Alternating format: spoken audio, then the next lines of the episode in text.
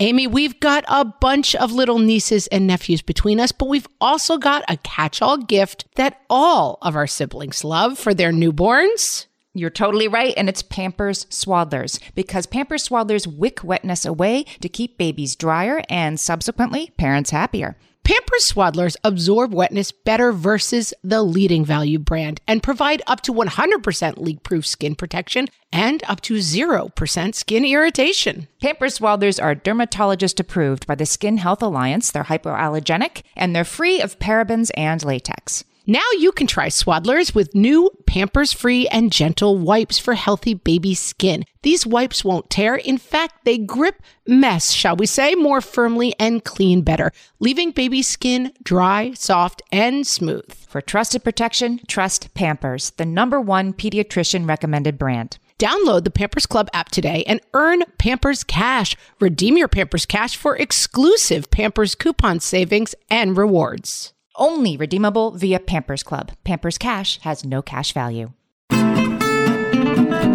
Hello, everyone, and welcome to Fresh Take from What Fresh Hell Laughing in the Face of Motherhood. This is Margaret.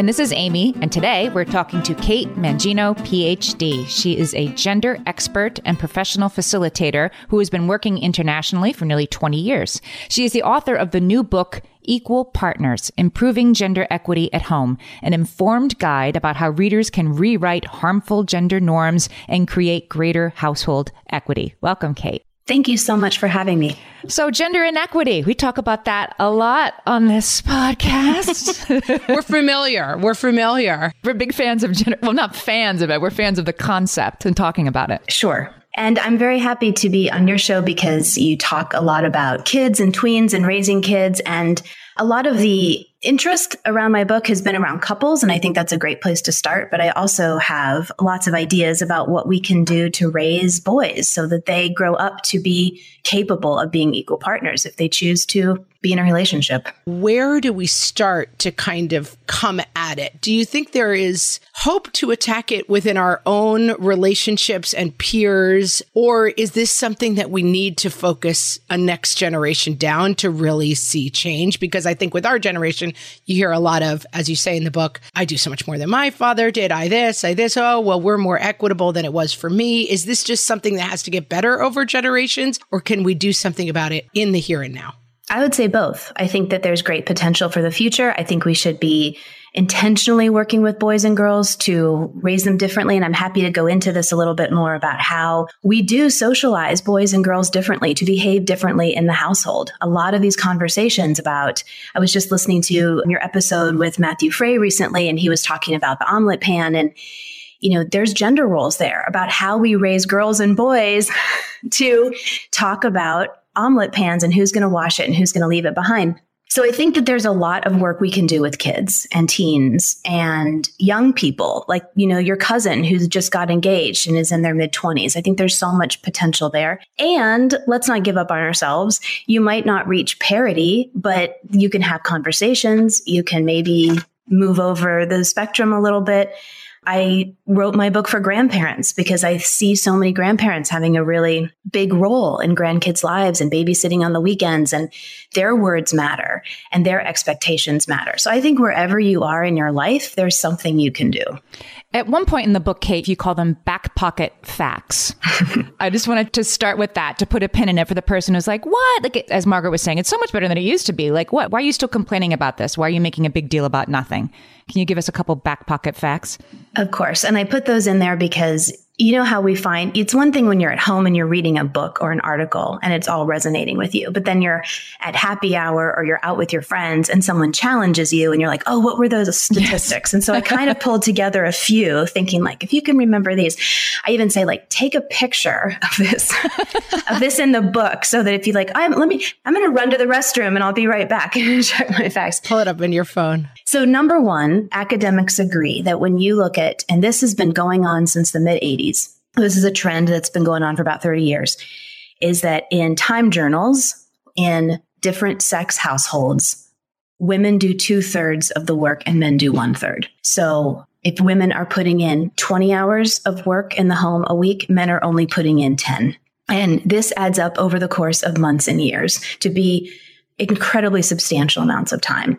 I think about what I could do with hundreds of extra hours of free time. You know, you can you can dig in at work, you can explore hobbies, you can go back for a degree, you can have friends, you can take a nap.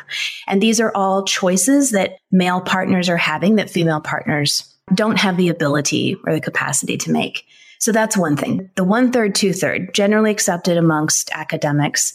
Another one that I think is really interesting is that at age 25, when you're looking at college educated different sex couples, income is very close. You see about only a few percentage points of difference.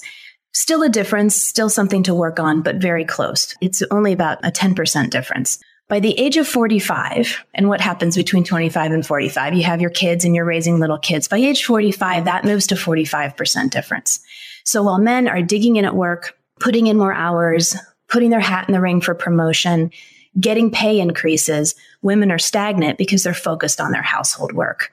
And that has huge financial repercussions for the whole family. And those are the two sort of fulcrum points you argue in the book where these things can really start to change and where even like I took women's studies courses in college. I'm a feminist, but once you join a partnership and then have your first child, yep. all of a sudden you're acting out these gender roles without even realizing it.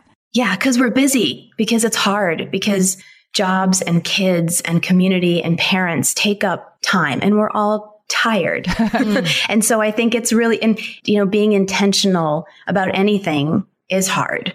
And so I think that we tend to go into this default mode and you just start behaving in the way that people have role modeled behavior to you in the past. And is it connected at all to the age of the children? Because I found parity extremely difficult when my children were very little. I had three kids in four years. So I was breastfeeding like, I don't know, eight hours a day for three years, you know, and I found it very difficult to achieve any level of parity at that time. Yeah. But as my kids became less literally like needy off of my body, I found now that sometimes when it's a little bit more driving and activities and sports and camps and things that my husband can dial into, it's much easier for us to find a balance. And to some degree, sometimes the balance almost tips a little bit more towards him. Is that something that reflects in uh, your research? You know, I don't have any data on that, but it's an interesting conversation to have. I think that I do have a section on breastfeeding, and I do think breastfeeding in particular I mean, you're just talking about dozens of hours of unpaid labor that you're doing every week. And so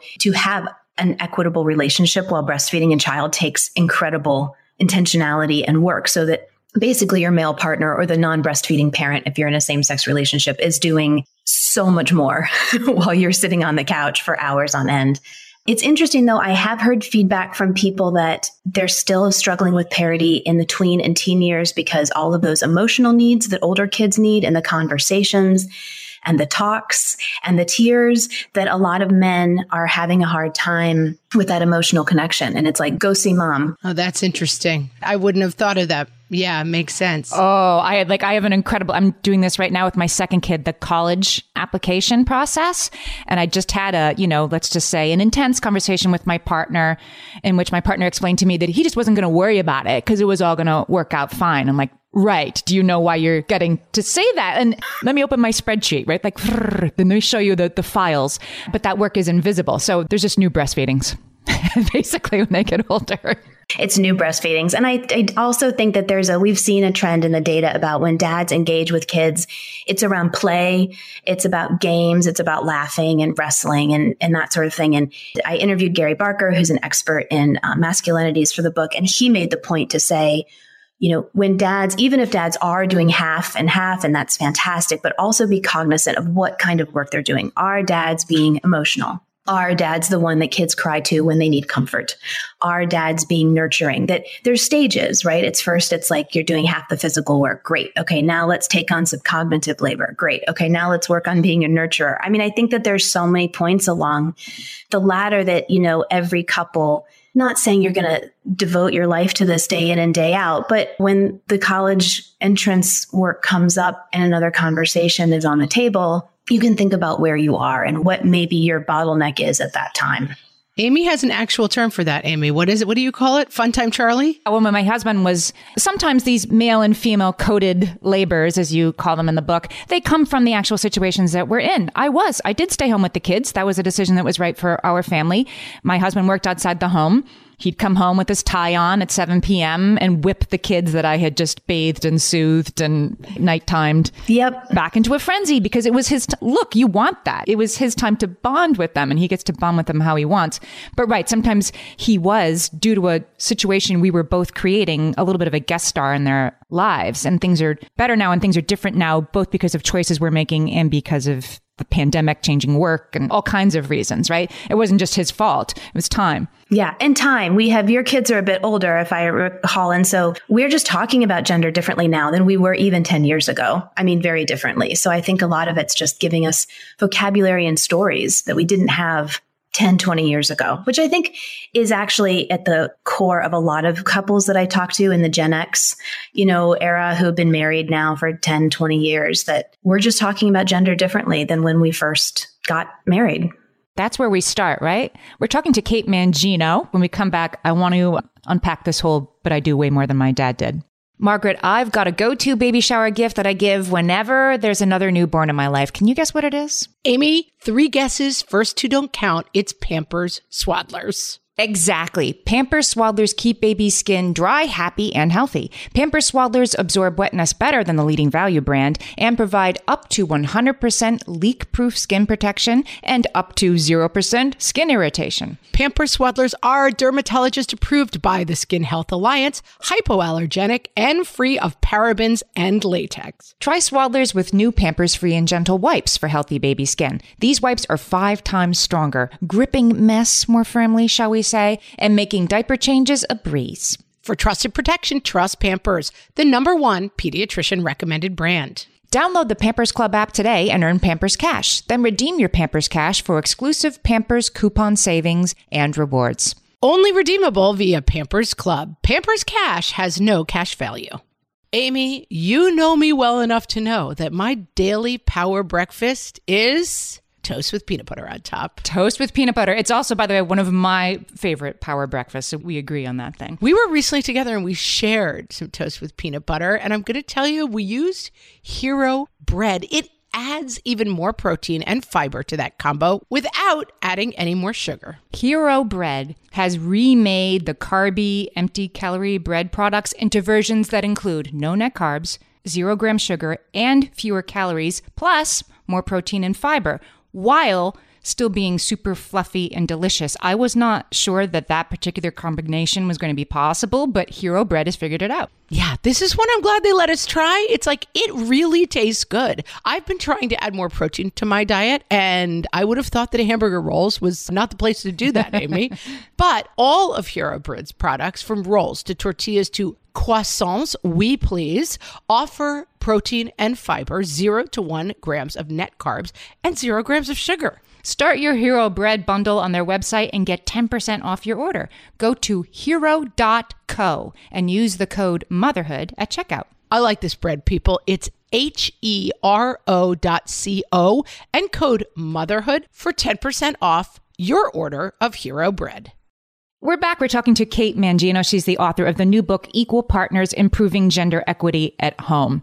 And I want to drill down on this, uh, but I do way more than my dad did, while also saying that this book is not just for a man and a woman, a straight man and a straight woman and two parent home. This, you really take great care in this book to make sure that this book has something to offer literally everyone. Thank you. That being said, I did want to drill down on this because my partner does do way more than his dad did. And Margaret, I know you said the same in your house, but like, what's the but to that? Or maybe an and. yes, you do so much more than your dad and your grandfather. And that's awesome. And we appreciate that. And there's so much more you can do. and this is a milestone, not an endpoint. I think that that is a cultural confusion, to be honest, because compared to Archie Bunker, like you know, Don Draper, it's a more I'm trying to think. Homer Simpson, like who? Homer Simpson. who are the people we grew up with? We're doing. You're better than Homer Simpson, which is awesome, but that's a pretty low bar. so we have told the story before on the podcast about my father's friend whose wife got so sick that he had to hold her up to change the diapers. I mean, that's two generations ago.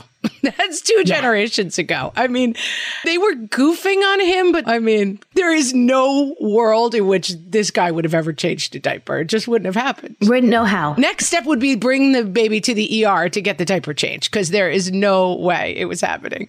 And so you don't see that very often anymore. You don't, I don't know too many dads in 2022 who refuse to change a diaper. No, and it wouldn't get a laugh in 2022 either. It would be like, what is wrong with you? You are clearly a monster, right? Yeah. Which is why I think it's great to sort of say, to readjust, recalibrate. Okay, great. This is now what we're doing. The hands on husband, as I talk about in my book, the helper in the house, the guy who's happy to strap on the baby Bjorn, the guy that's happy to take kids to a soccer game, maybe even be a coach. But he's not the cognitive laborer. He's not the project manager. He's not the one anticipating the needs of the family, tracking what everyone's doing, tracking the college applications and I just feel like we have to recalibrate and say, like, okay, we've moved. This is awesome. We still have more to go. What's the next step?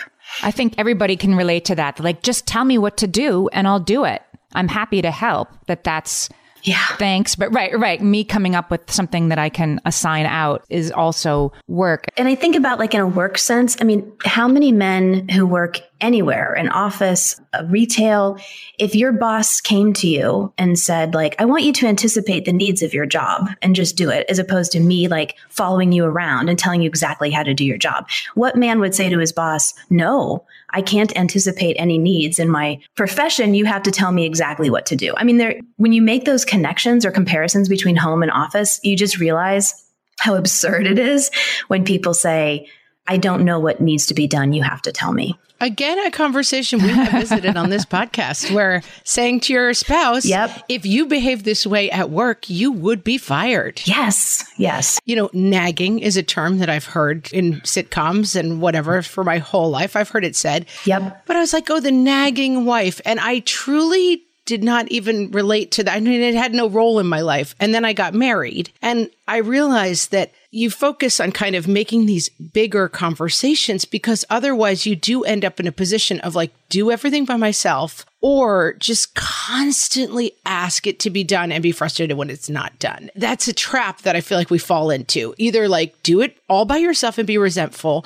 or become this kind of shrewish cartoon of yourself where all you do is scream at everyone in the house, things on the stairs should be brought upstairs. Like it feels like such a trap, I feel like. It is a trap. And I feel like that manager employee dynamic that so many households fall into. Yes, it's a clear delegation of labor. So it, I understand how it might be easy for some people, but I don't want to be my husband's boss. I don't want to tell him what to do. I don't want to be his mom. I don't want to follow him around and remind him. And he doesn't want me to be his home expert, right? Like it doesn't work for either person. I don't think it's fair for either the manager or the employee if you adapt that sort of behavior pattern to your household. You make an interesting point in the book because, we, of course, we do talk about this and we say, well, here's the thing it's working pretty well for everybody else in the house if we just handle everything.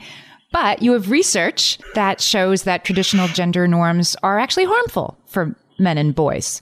And yeah. can you tell us a little bit about what the research shows? Absolutely. And this is one of my main arguments is I'm not actually coming out this from a justice perspective. There is a justice perspective, certainly. And you could, we've been doing that for decades and talking about how gender equality is the right thing for women from a justice perspective. But now we have new evidence that it's also the right thing for everyone, that people of all genders benefit from equality, from being able to be your own self, for not having to perform mothering or fathering or masculinity. We have research, the World Report on Fathers has research and great data that was taken internationally about how men's physical, emotional, and sexual health improves when they pitch in at home. That when they are contributing, they are thanked, they are part of the family unit, they have emotional outlets, they have lower stress because they don't feel like they have to bring home a certain amount of money or be a certain kind of security blanket for the rest of the family, that they're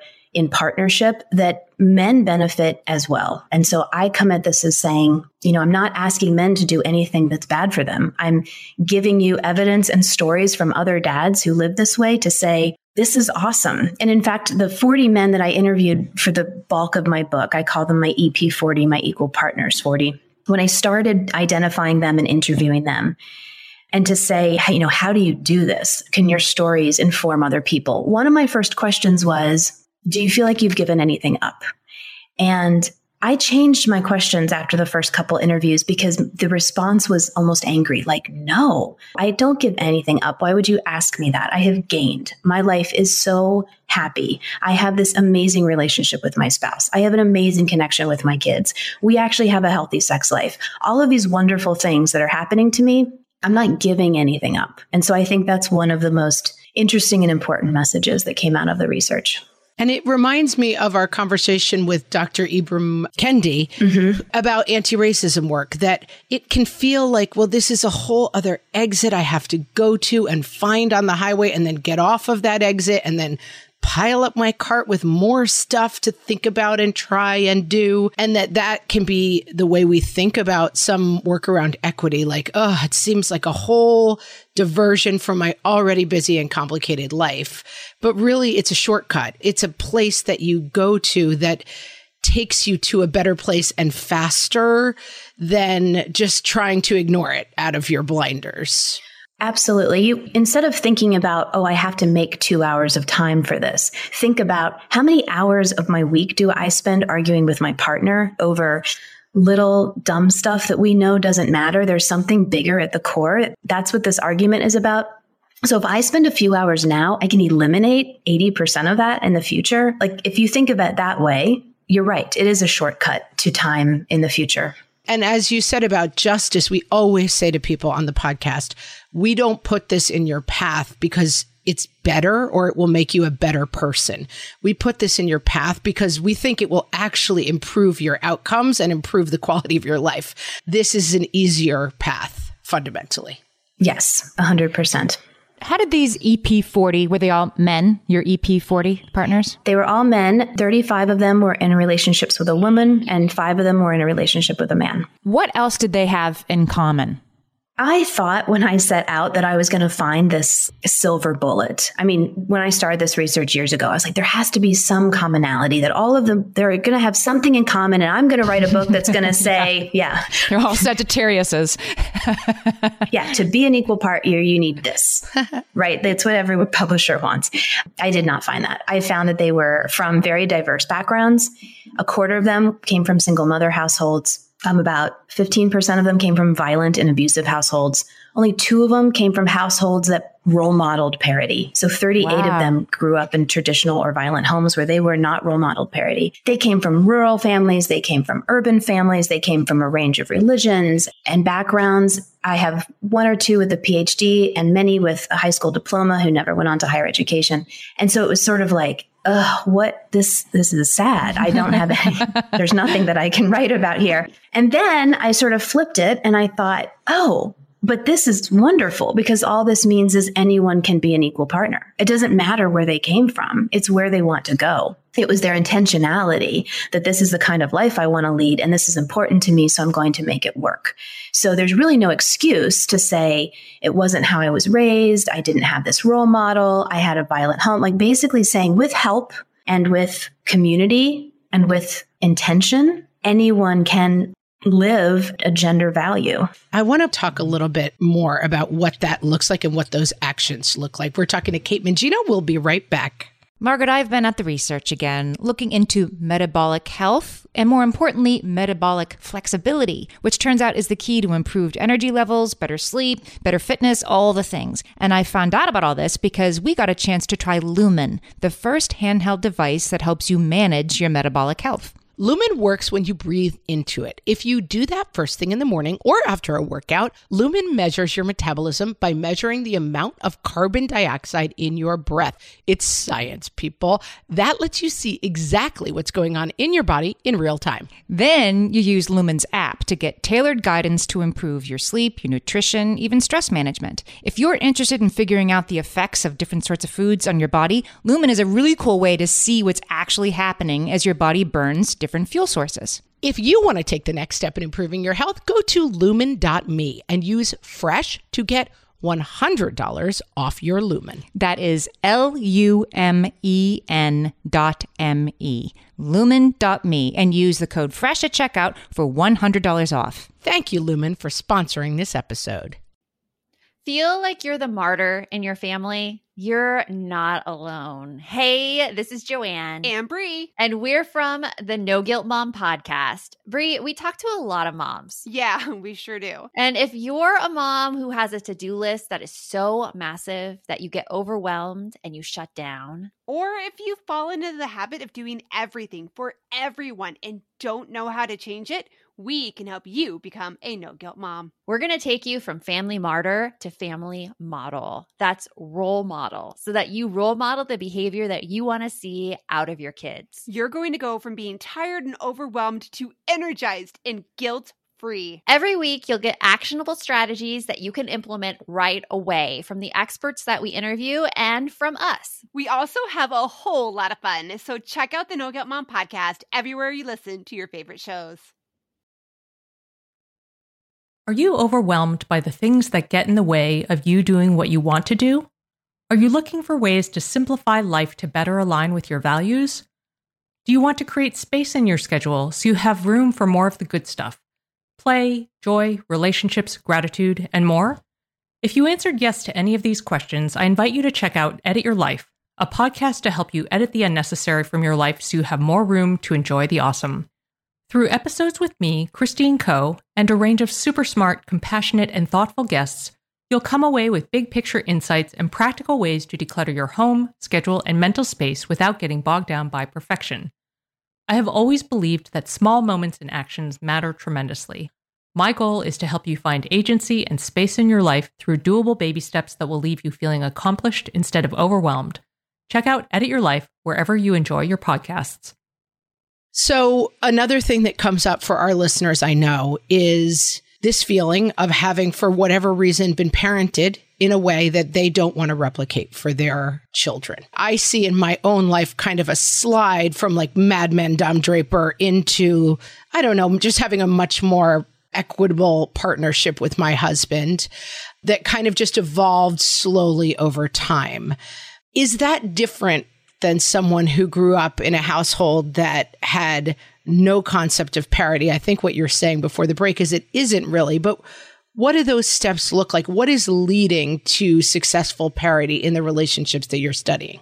It's interesting. One of the men I interviewed, he was one of the two that grew up in the relationship with great gender parity. And he fell into this horrific traditional marriage when he had his first child. And huh. his wife actually said to him, I'm leaving and you can come with me. But I think they were living with his parents at the time and his parents were helping with the baby, but she's like, I didn't marry your parents. I want to be with you. So I'm leaving and we're going to get our own apartment. And if you want to come, you're welcome to come. And if you don't, that's fine. And so there was this moment in his life and he went with her and they went into therapy together. And so, and it was through therapy that he was like, Oh my gosh, I had this role model and I still slipped and I still needed to be reminded. So I think that it's about a repeated message. It's great if you see it from your parents. It's better if you see it from an aunt and uncle or a neighbor or uh, someone in your faith community or friends at school. I just think the more of us talking about this and role modeling it, I mean, you might be role models to your kids' friends and you might not realize it. You know, you might be a role model to your neighbor and you might not realize it. But that's why I think talking about it and just being as intentional as possible, you know, is going to get us somewhere in the future.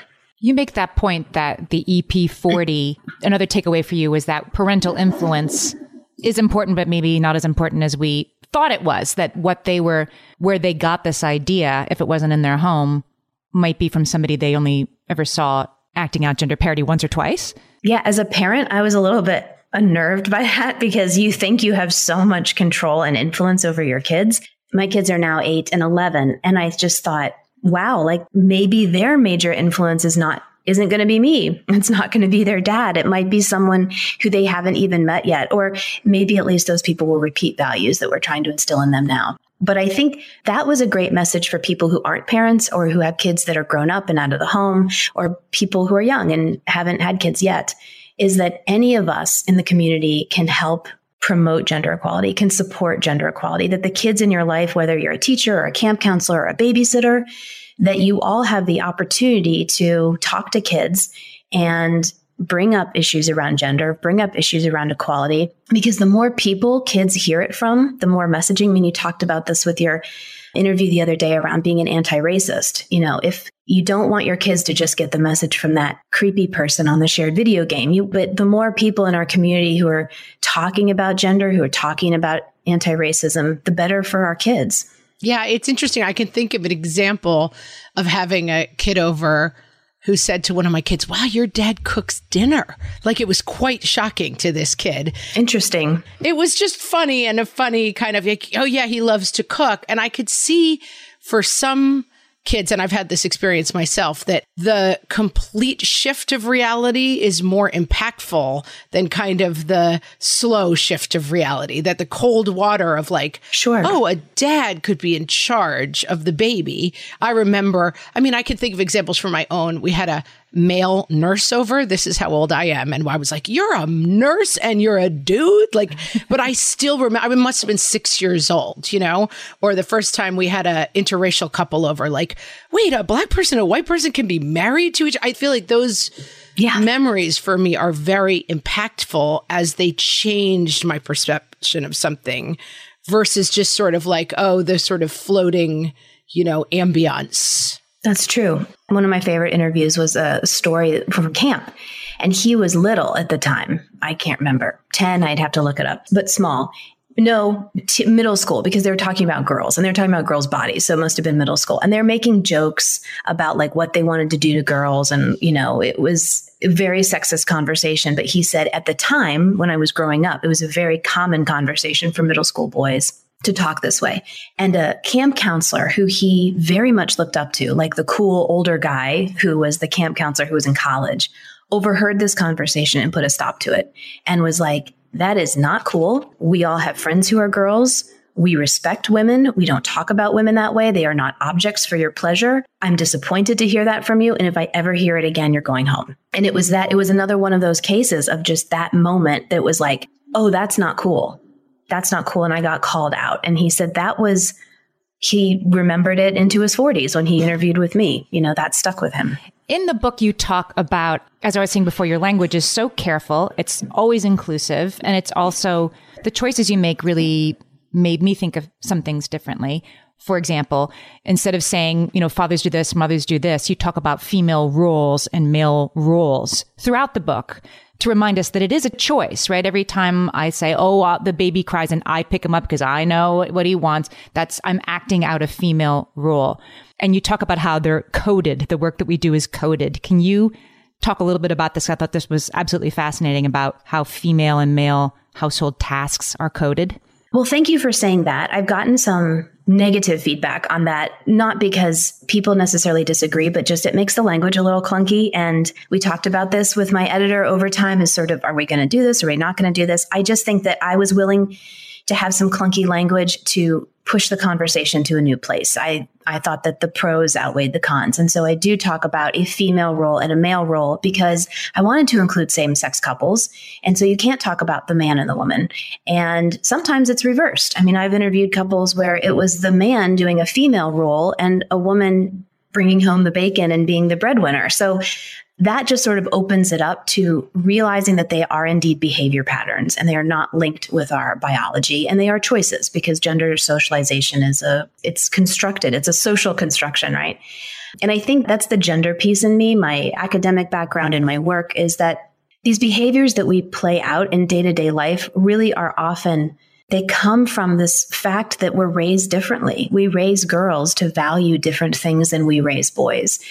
And I think that when you're having conversations with a partner or your kids, it's important sometimes to take out or not take out, but to rise above individuals. So it's less about me and you and who's doing what wrong and more about, hey, we're all products of this culture and we're all being raised a certain way because of our gender identity. So if we can recognize that, then we're more clearly able to make choices about what's best for us as a person as opposed to what should I just do because I am a woman or a man.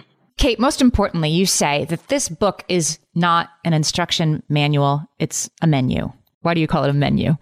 I do call it a menu because I no one is going to follow up on every idea in this book. I mean, that's just absurd. Everyone is busy. I'm just impressed if someone reads the whole thing. I think that for the same reason why I am so happy that there are multiple writers on this topic because different voices, different authors have a different perspective. I tried to throw out as many ideas as possible, hoping that if each reader resonate, you know, if like three or four or five ideas resonate with each reader, I would be thrilled. This isn't, you have to do these 50 steps to get to this outcome. And there isn't this outcome. Everyone's goal is different depending on who you are and what your life is like and who your partner is and what's important to you. So it's really more about self reflection. It's just about reading some information, understanding sort of how gender and gender norms connects with these coded tasks that we think are appropriate for men or appropriate for women and then thinking through. I mean if you read my book and you think i'm doing female coded tasks and i'm a woman and i'm okay with it and i'm happy and it doesn't bother me yes. good on you. That's fantastic. I wouldn't encourage anyone to change a lifestyle where you are happy but at least now you're aware of what's coded female, what's coded male. So when your cousin comes to you with a question, or your kids have a question, or your grandkids, you have the words to have conversations and support different kinds of partnerships that look different than our own. I've had a lot of grandmothers as early readers and you know they said I'm never going to change. I've been married to this guy for 40 years and I said that's great. You have a good thing going. I'm not asking you to change. But new couples are different than they were when you got married. They're having different kinds of conversations. They're facing different kinds of challenges.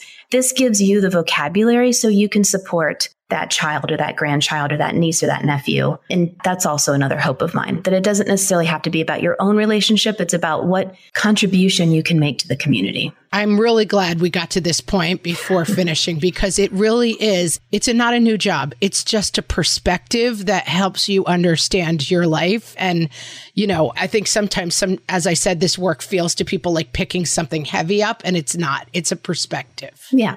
Thank you for saying that. We've been talking to Kate Mangino. Her new book is Equal Partners Improving Gender Equity at Home. We'll put the link to buy the book in the show notes. Kate, tell us where else people can find you and your work. I have a website, just my name, katemangino.com, and I'm active on Twitter at ManginoKate. Thanks so much for talking to us today. This was a great conversation. Thank you for having me on. Thanks, Kate.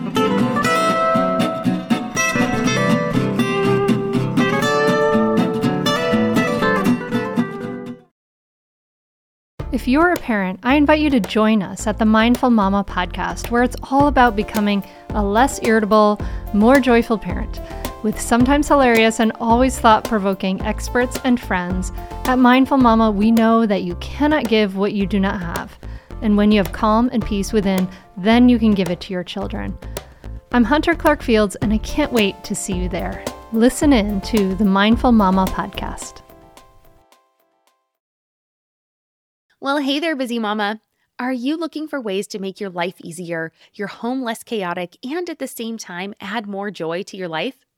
My name is Deanna Yates, and I'm the host of Wanna Be Clutter Free, a podcast all about letting go of the stuff we don't need in our lives so that we can focus on what truly matters. Don't worry, I'm not going to tell you to throw it all away or make you feel guilty about keeping something you love, no matter how many other people don't quite understand it but I will give you practical and, more importantly, actionable advice so that you can make progress right away. And you won't just hear it from me, there are amazing guests too. It's like having your bestie in your pocket telling you it's okay to let go of the things that are not serving you and your family in a totally non judgmental way. So join me over on the podcast where we can work on progress over perfection for those of us that want to be clutter free.